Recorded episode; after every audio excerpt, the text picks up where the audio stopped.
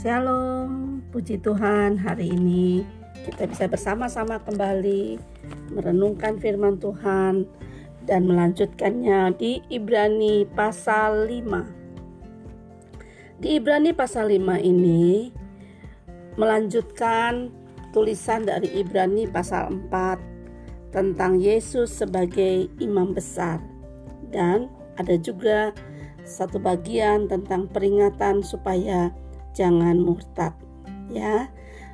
Eh, yang kita akan renungkan bersama-sama adalah di Ibrani pasal 5 ayat yang ke-8 dan sekalipun ia adalah anak ia telah belajar menjadi taat dari apa yang telah dideritanya.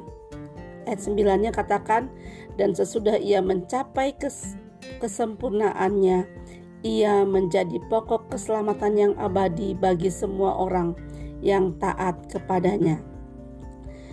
Dalam bagian firman Tuhan ini, Yesus digambarkan sebagai pribadi yang terus belajar untuk menjadi taat sampai mencapai pokok kesempurnaan. Ini adalah salah satu teladan yang bisa kita pelajari. Sebagai seorang anak, Yesus juga Yesus juga menjadi seorang Yesus juga menjadi pribadi anak Allah dan dia meneladankan kepada kita bagaimana kita sebagai seorang anak di rumah. Di rumah kita adalah seorang anak, ada papa dan mama yang menjadi otoritas kita. Firman Tuhan katakan apa yang harus harus dilakukan seorang anak yaitu belajar menjadi taat. Belajar menjadi taat. Ketaatan itu bicara soal hati. Mungkin saja anak-anak mengerjakan apa yang diperintahkan orang tua, tetapi tidak dengan senang hati, tetapi dengan marah-marah, dengan kesal.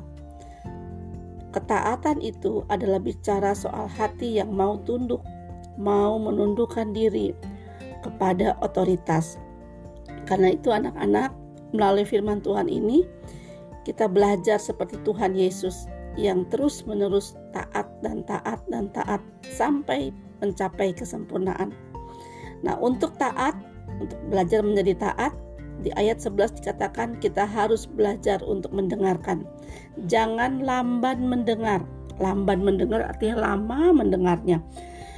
Disuruh satu kali, iya ma, iya ma, iya ma, tapi lamban sekali. Diingatkan terus-menerus untuk melakukan hal-hal dasar lamban mendengarkan. Hati-hati, itu bukanlah belajar menjadi taat. Kita belajar menjadi taat dengan langkah pertama, yaitu cepat mendengarkan. Cepat dengar, cepat taat. Itulah latihan kita untuk menjadi uh, anak yang taat, meneladani Yesus sebagai pribadi yang taat. Jadi anak-anak proyek proyek hari ini adalah belajar untuk cepat mendengar dan juga belajar untuk taat. Tuhan Yesus memberkati. Selamat berakhir pekan.